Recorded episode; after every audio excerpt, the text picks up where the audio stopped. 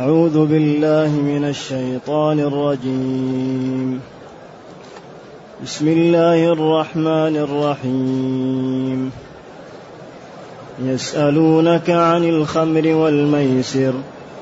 قل فيهما إثم كبير ومنافع للناس وإثمهما أكبر من نفعهما.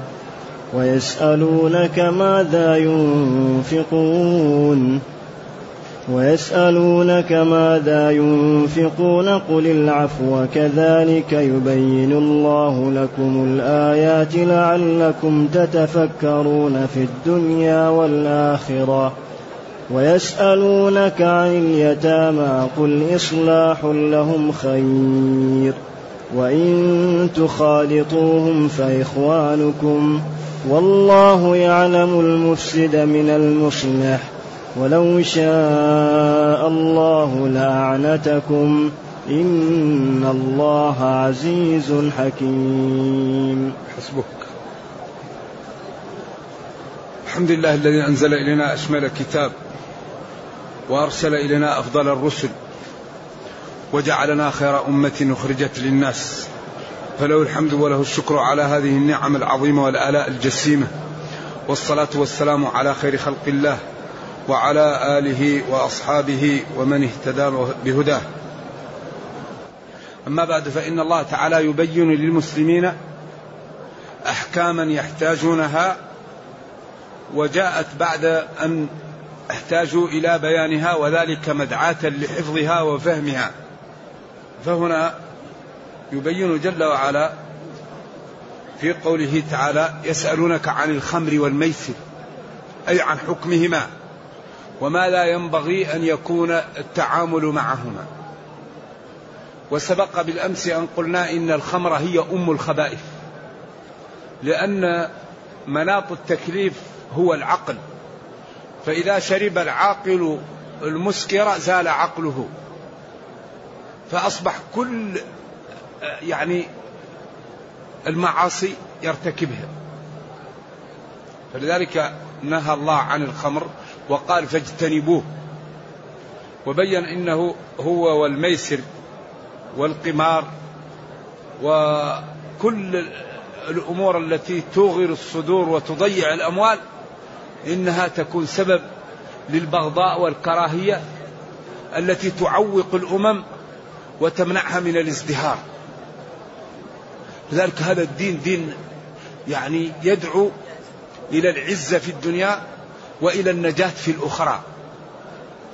هذا كتاب جاء لنعيش في الدنيا أعزاء ولننجو يوم القيامة من عذاب الله. لكن بشرط أن نفهم هذا الكتاب ونعمل به. لذلك يسألونك يسألونك. هذا كله تعاليم وبيان وتوجيه لكي الأمة تنهض بنفسها. لكي تبتعد عن المعاصي لأن أغلب مشكلة تقع في الأرض سببها المعاصي. أي مشكلة الآن تقع سببها المعصية؟ ظهر الفساد في البر والبحر؟ نعم. يوم أحد قالوا يا نبي الله نحن نعبد الله وهؤلاء يعبدون الأصنام. كيف يغلبوننا؟ قال قل هو من عندي أنفسكم. كل مشكلة وراها معصية. عمر كان إذا راح يشيع الجيش يقول أنا لا أخاف عليكم من العدو. خاف عليكم من إيش؟ من المعاصي. اتقوا الله. من عصى الله فيك فاتق الله فيه. انصر أخاك ظالما أو مظلوما. ولا يجرمنكم شنآن قوم على أن لا تعدلوا. اعدلوا. هو أي العدل أقرب للتقوى.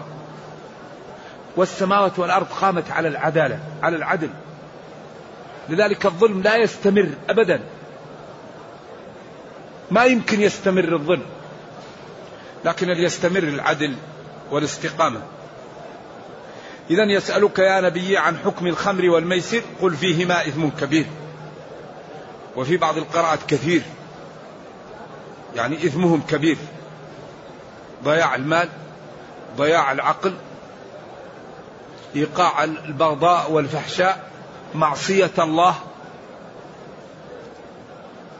وفيهم منافع لكن هذه المنافع لا ينظر إليها. وقلنا هل تحريم الخمر يسمى نسخ أو يسمى رفع للبراءة الأصلية؟ قولان للعلماء. قول قال لا يسمى نسخ لأن النسخ رفع الحكم إيش؟ الثابت. وما ثبت أن الخمر حلال. ثبت أنها أنها فيها سكر ورزق حسن ثبت أن فيها إثم وفيها منفعة. ثبت أن لا نقرب الصلاة ونحن السكارى. كل أوصاف تذمها. إذا كانت على البراءة الأصلية. لا قول لكن قوله منافع للناس وقوله لا تقربوا الصلاة وأنتم سكرى يفهم من دليل الخطاب أنك إذا كنت لا ت... لا يأتي الصلاة وأنت سكران لك أنس أن تشربها فيكون هذا نسخ ولا هو رفع للبراءة الأصلية على خلاف بين العلماء في ذلك. وعلى كل حال جاءت آية المائدة فاجتنبوه. إنما يريد الشيطان أن يوقع بينكم العداوة والبغضاء في الخمر والميسر ويصدكم عن ذكر الله وعن الصلاة فهل أنتم منتهون؟ يعني انتهوا. لذلك فهم عمر وقال انتهينا انتهينا. وأشرنا بالأمس على أن العلماء قولان. قول إن حد الخمر ثمانون جلدة. القول الثاني أنه أربعون. نحو من أربعين. ولكن الخمر أم الخبائث. ومن شربها في الدنيا لا يشربها يوم القيامة. والفرق بين خمر الدنيا وخمر الآخرة أن خمر الدنيا نجسة. وتسبب الصداع وزوال العقل. خمر الآخرة طاهرة. وسقاهم ربهم لا يصدعون عنها ولا ين يعني يفهم من دليل الخطاب أنهم في الدنيا. أيوة يصدعون وينزفون. وبعدين شقاهم ربهم سرابا طهورا. مفهوم المخالفة أن هذا اللي في الدنيا غير طهور. وقال إنها رجس والرجس هو العذرة ربنا كريم. كل ما يضرنا يبين لنا وينفرنا وينهانا عنه. لكن ينبغي أن نستعمل عقولنا. ينبغي أن نفكر ونعلم قيمة هذا الدين ونصرف فيه الوقت لنفهمه ونظهر للناس جماله في حياتنا. أكبر ما نحتاج إليه هو القدوة الحسنة. الأمة في جوع في القدوة. نحتاج إلى قدوة. قدوة في الصدق. قدوة في الإيثار. قدوة في الاستقامة. قدوة في التنازل. قدوة في التواضع قدوة في العلم قدوة في الورع. نحتاج إلى قدوة نحتاج إلى نماذج يبين للناس القدوة. ولذلك الذي ينفع الناس هو القدوة. ولذلك نبينا صلى الله عليه وسلم يقول ما لا لقد كان لكم في رسول الله أسوة لأنه لا يكذب. حشاه من ذلك ولا يظلم ويتواضع ويؤثر. ويصبر ويستر. فهو صلوات الله وسلامه عليه مجمع الفضيلة. أشجع الناس أكرم الناس أغنى الناس أحلم الناس أعقل الناس أجمل الناس. أبعد الناس نظر. يوم الحديبية عمر قال كيف نرضى الدنية كان يقول الحمد لله اللي الله ما ما ما, ما أوقعني في مهلكة يوم الحديبية. يقول له أبو بكر إنه رسول الله. يقول له يا عمر انتبه إنه رسول الله. بعدين سمى ذلك قال فتح. فتحا مبينا صلح الحديبية. فلذلك نحن في حاجة إلى القدوة. قدوة في الأخلاق. قدوة في الآداب. قدوة في العقل. قدوة في التضحية. قدوة في الإبداع. أين الإبداع عندنا الآن؟ نحتاج إلى الإبداع. نحتاج إلى شراء العقول. نحتاج إلى إنقاذ أهل الأرض لأن أهل الأرض إذا نحن استقمنا على الدين هم يتركون الكفر. لأن نحن عندنا كنز ونقفل عليه. هذا هذا الدين كنز. لما لا نظهر للناس جمال هذا الدين؟ كل خير يدعو له. كل شر ينهى عنه. أصول أصول الخير موجودة في هذا الكتاب. لذلك يسألونك يسألونك. هنا يقول ويسألونك ما لا ينفقون. ما لا ينفقون من أموالهم؟ شوف قال قل العفو. قل العفو أو قل العفو.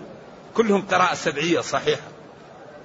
يعني هذا هذا إعجاز لأن العفو الزائد على الحاجة الضرورية. يعني أنفق من مالك الزائد على حاجتك الضرورية. إن أردت الأفضل. إن أردت المباح أدفع الزكاة. اللي يدفع الزكاة لا يلام. لكن إن في المال حقا إيش؟ سوى الزكاة. فينبغي للمسلم أن ينفق من ماله. وأنفقوا مما رزقناكم. من قبل أن يأتي يوم لا بيع فيه ولا خل. الآن نحن في الدنيا. وننشغل. المال والولد والأعمال تشغلنا. واليوم وبكرة وبكرة وبعد بكرة حتى الواحد يذهب إلى القبر. فإذا وضع في القبر شاهد الحقيقة. إذا شاهد الحقيقة وقال أنا أرجع ما فيه رجوع الآن. ليتني أصلي ما فيه صلاة. ليتني أقول لا إله إلا الله خلاص. فلذلك ينبغي للعقلاء أن يتداركوا الأمر قبل أن يفوت الأوان. لأن نحن الآن في الدنيا الحسنة بعشر أمثالها إلى سبعمائة ضعف إلى أضعاف كثيرة. ومن تاب تاب الله عليه. لكن مساكين أهل القبور ماذا حصل لهم؟ شاهدوا الحقيقة وكفت أيديهم عن العمل. أهل القبور الآن شاهدوا الحقائق. كل واحد مفتوح له نافذة إلى عمله. يتمنى الواحد منهم يرجع ليقول لا إله إلا الله. أنت الآن يمكن تقول لا إله إلا الله. يتمنى يرجع ليتصدق ولو بقرش يتمنى يرجع ليصلي ولو ركعتين. أما نحن الآن الحقيقة فرصة أن الواحد يتدارك الأمر ولا يضيع عليه. إذا يسألك يا نبي ما لا ينفقون من أموالهم؟ قل العفو أي ما زاد على الحاجة الضرورية. العفو هو الزائد حتى عفوا زادوا. بعدين خذ العفو وأمر بالعرف. العفو السهل. الإنسان ينفق من ماله ما, ما يزيد. قال عندي درهم قال انفقه على نفسك قال عندي آخر قال انفقه على زوجك قال عندي ثالث قال انفقه على ولدك قال رابع قال افعل به ما شئت. إذا النفقة أول شيء على النفس والولد والزوجة والأقرباء لأن النفقة على الأقرباء صدقة إيش؟ وصيلة. فالإنسان إذا كان يرى الناس محتاجين ويرى ناس ضعاف ينفق عليهم. ولذلك من أصعب الأمور توطيد النفس على العوض. إنسان يوطد نفسه على أنه إذا أنفق إيش؟ فهو يخلفه. ما نقص مال من صدقة. لكن أين الذي يكون قلبه شجاع على هذا وينفق ويريد العوض من الله؟ ويريد يوم القيامة لأن المال لا ينقصه الصدقة لكن ينقصه الربا. الربا ما لا يفعل يمحق. ويحرق. يمحق الله الربا. ولذلك لا يوجد ذنب بعد الكفر أعظم من الربا. قال العلماء كل ذنب عليه عقوبة إلا الربا. عقوبة مؤجلة يوم القيامة. لذلك الذي يرابي مثل الذي يحسو السم. الذي يتعامل بالربا مثل الذي يشرب السم أو يضع في يعني يحقن السم لجسمه. لأن الله يقول يمحق ويقول فأذنوا بحرب ويقول ذروا ما بقي من الربا ويقول ومن أصدق من الله قيلا. تجمع الآيات تساوي دمار. لذلك ينبغي لنا أن نبتعد عن الربا وعن النجش وعن الغرر وعن بيوع الآجال وبيوع العينة وعن كل بيع الملامسة والمنابذة وعن النجش ما أكثر النجش وهو أن يزيد الشخص في السلعة لا ليشتريها وإنما ليش؟ ليغلها ويرغب الناس في الشراء وهو لا يريد هذا لا يجوز والغش لا يجوز والربح يجوز. أنت ما هو لازم تقول السلعة اشتريتها بكذا قل هذا مالي أبيع أبيعه بكذا تبقى تشتري اشتري ما تبقى تشتري روح. لا تقول أنا اشتريت بالكذب وتحلف على الكذب ما هو لازم. ولك أن تربح تربح أضعاف مضاعفة. الربح يجوز لكن الماء يجوز النجش الماء يجوز الغرر الآن تعارفت الناس أن الذي يبيع يريد أن أن يبيع سيارة أو عربة ويذهب للسوق يذهب ويحرج عليها ولا يذكر للمحرج ما في السيارة من العيب. هذا غش. ينبغي أن يأخذ قائمة ويقول هذه السيارة فيها كذا وفيها كذا وفيها كذا وأصابها كذا. الذي يريد يشتري يشتري الذي لا يريد أن يشتري لا يشتري. أما كيف نتعارف على أن نبيع بالغش؟ لذلك الذي يأخذ سيارة ويذهب ويحرج عليها وفيها عيوب ولا يذكرها هذا غشاش. لا يجوز هذا شرعا. صاحب الصبرة الذي أصابها السماء المطر ووضع الحب الناشف فوق وترك الحب المبلل تحت. الرسول صلى الله عليه وسلم في صحيح مسلم وضع يديه وطلع. قال له ماذا؟ قال أصابته السماء. قال هل لا جعلته فوق؟ من غش فليس مني. أو من غشنا فليس منا إذا ينبغي لنا أن نتعود على الصدق. فإذا أردت السلعة وبينت ما فيها من العيب الثمن يبارك فيه. الثمن ينمو. ولو قليل أنت تطهر. لكن إذا أخذت السلعة وغشيت فيها هذا المال أصبح نجس ينجسك وينجس لك البيت وينزع البركة منك ومن أولادك ومن مالك. لذلك خطورة المعاصي أنها تسبب الشؤم. المعصية تسبب قساوة القلب. قساوة القلب تقلل الخوف من الله. عدم الخوف من الله يجعل الإنسان يكسل عن يصلي أن يستغفر يقرأ القرآن أن يذكر الله.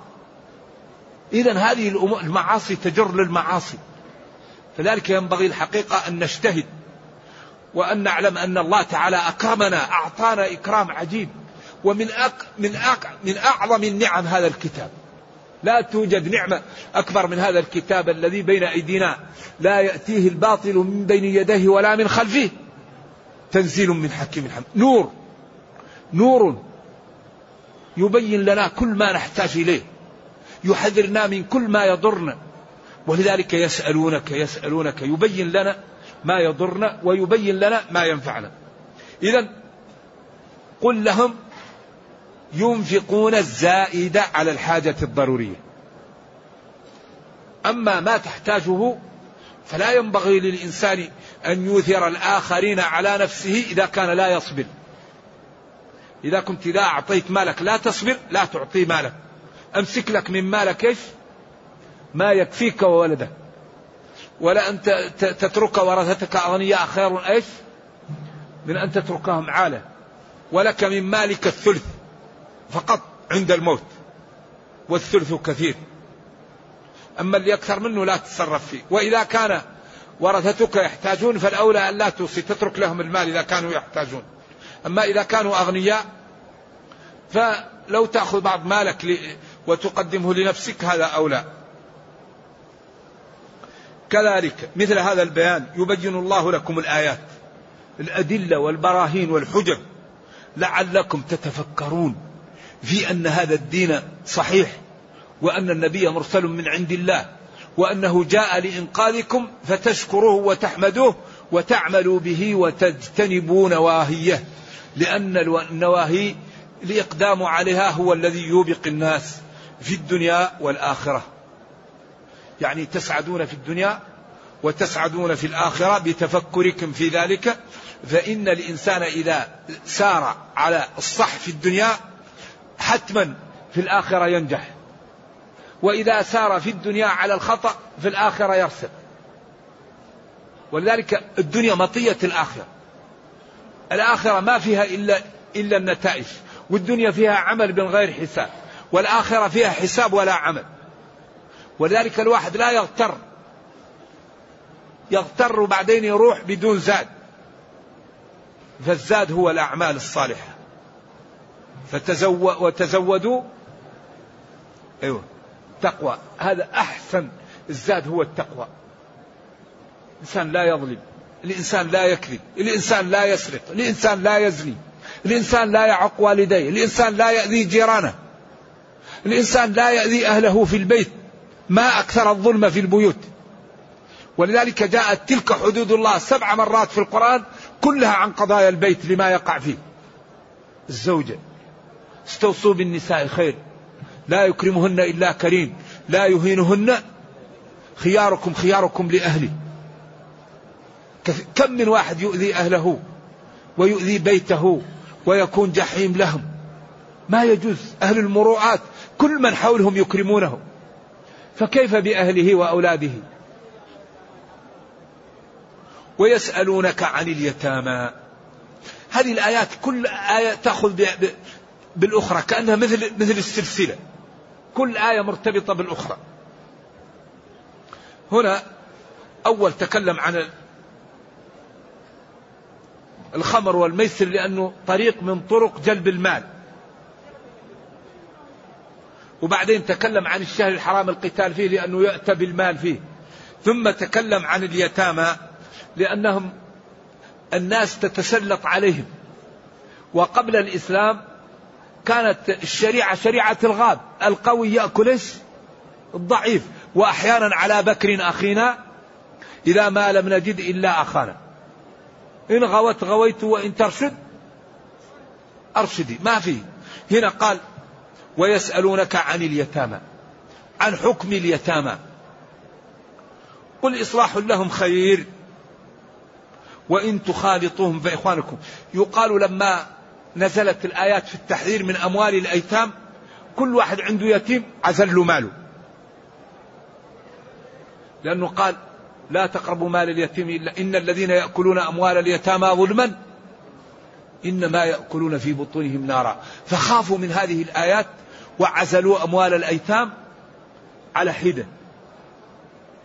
فعند ذلك أصبح اليتيم له مطبخ طبخ لحاله وله أكل لحاله. وأصبح بعض ماله قد يفسد. فأصبح هذا فيه إحراج لليتيم وفيه إحراج لهم. فقالوا له ما لا نفعل مع الأيتام؟ قال ويسألونك عن اليتامى قل إصلاح لهم خير. هل خير هنا أفعل تفضيل أو لإصلاح لهم فيه خير؟ وغالبا أغناهم خير وشر عن فاعل هل إصلاح لهم أفضل من عدمه أو الإصلاح لهم هو خير في ذاته؟ وإن تخالطوهم بأن تجعلوا قدركم وقدرهم واحد وتشرب من لبنه ويشرب من لبنك فهم إخوانكم في الدين. أيوة. الفاء واقع في جواب الشرط وإخوانكم خبر لمبتدأ محذوف. فهم إخوانكم الدين والله يعلم المفسد من المصلح. هذا تهديد واضح وتخويف لأن الله لا تخفى عليه خافية. فالذي يخالط اليتيم ليصلح ماله وليوقيه وليساعده لا يخفى على الله. من الذي يساعده لينمي ماله بماله كما قال ولا تأكلوها إسرافا وبدارا أن يكبروا. الله لا تخفى عليه خافية. ولذلك قال في حق بر الوالدين لما قال وقل لهما قولا كريما واخفض لهما جناح الذل من الرحمة إلى أن قال ربكم أعلم بما في نفوسكم. ولذا هذه الآيات تأتي مذيلة ونازعة لمكامن ما يكون في النفس حتى الإنسان يخلص لله. هذه معاني عجيبة في هذا الكتاب. والله يعلم المفسد من المصلح. هنا قال والله يعلم المفسد من المصلح. وقال هناك ربكم أعلم بما في نفوسكم. وقال صلى الله عليه وسلم والله لا يؤمن أحدكم حتى يحب لأخيه. إذا هذا تتبع لمكامن النفس لجعلها صافية لجعلها بعيدة من الأقدار الحسد وأقدار الحقد وأقدار النظر للإخوان بالدناءة والتعالي عليهم. لا ينجو لا ينجي إلا الصدق. لذلك الله هنا قال والله يعلم المفسد من المصلح. إذا أباح الله تعالى مخالطة الأيتام لكن للإصلاح لهم. ولذلك قال ومن كان غنيا فليستعفف ومن كان فقيرا. اختلف العلماء فليأكل بالمعروف. فجمهور العلماء قال يأخذ قدر الأجرة المثل. والطبري قال يستلف. الأكل بالمعروف أن تقترض من مال اليتيم فإذا وجدت مالا رد له ماله.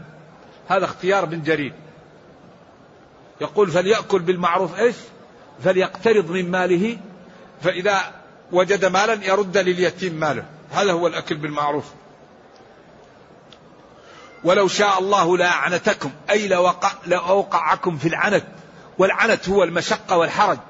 ولكنه رحمكم وأباح لكم مخالطة أيتامكم لكي لا يقع بينكم من الحرج ما به يتضررون وتتضررون. ولكن مع ذلك لا يخفى على الله تعالى من هو صادق ومن هو كاذب. إن الله عزيز في حكمه حكيم في تشريعه فبادروا بامتثال أوامره واجتناب نواهيه. ولذلك الآية الأخرى التي فيها اليتيمه تكون عند الرجل فيرغب في مالها ولا يرغب في ذاتها. فقال لا إما أن تعطيها حقها أو تتركها. مثنى وثلاثة ورباع فإن خفتم أن لا تعدلوا. بعدين قال إذا نكحتها لازم تعطيها مهرها كامل. فإذا نقصتها أتركها وخذ غيرها. تكون عنده اليتيمة فيرغب في جمالها ومالها ولا يعطيها حقها لا. أو يرغب في مالها ولا يرغب في جمالها. إما أن تعطيها حقها أو تتركها. ولذلك قال وترغبون أن تنكحون. أن وما دخلت عليه في تأويل مصدر. صالح لأن يكون وترغبون في نكاحهن لجمالهن ومالهن. أو ترغبون عن نكاحهن لدمامتهن وقلة مالهن. وهذا من إعجاز القرآن. يأتي المصدر مؤول بالإثنين. فلذلك هذا الدين دين عجيب. ونحن في حاجة إلى فهمه والعمل به والتأدب بآدابه ونحن علينا حق وأمانة أننا ننقذ الكرة الأرضية. لا بد للمسلمين أن ينقذوا الكفار لأن كثيرا من الكفار إذا لم نبلغهم الدين على حقيقته يوم القيامة يلببون ويقولون يا رب إن هؤلاء لم يظهروا لنا الدين على حقيقته. فنحن نفرنا من الدين لأنهم هم كانوا لا يتمثلون الدين. إذا ينبغي لكل واحد منا أن يتمثل الدين وأن يكون قدوة حسنة. وإذا تمثلنا الدين الله يضمن لنا أمرين. يصلح لنا ما لا دنيانا وأخرانا. وأي شيء أعظم من تصلح للعبد دنياه وأخراه. فقد ضمين لمن تمسك بهذا الدين واستقام عليه أن تصلح له دنياه وأخراه. ولا يمكن الإنسان أن يقوى إيمانه إلا بالمكابدة. والذين جاهدوا فينا لنهدينهم.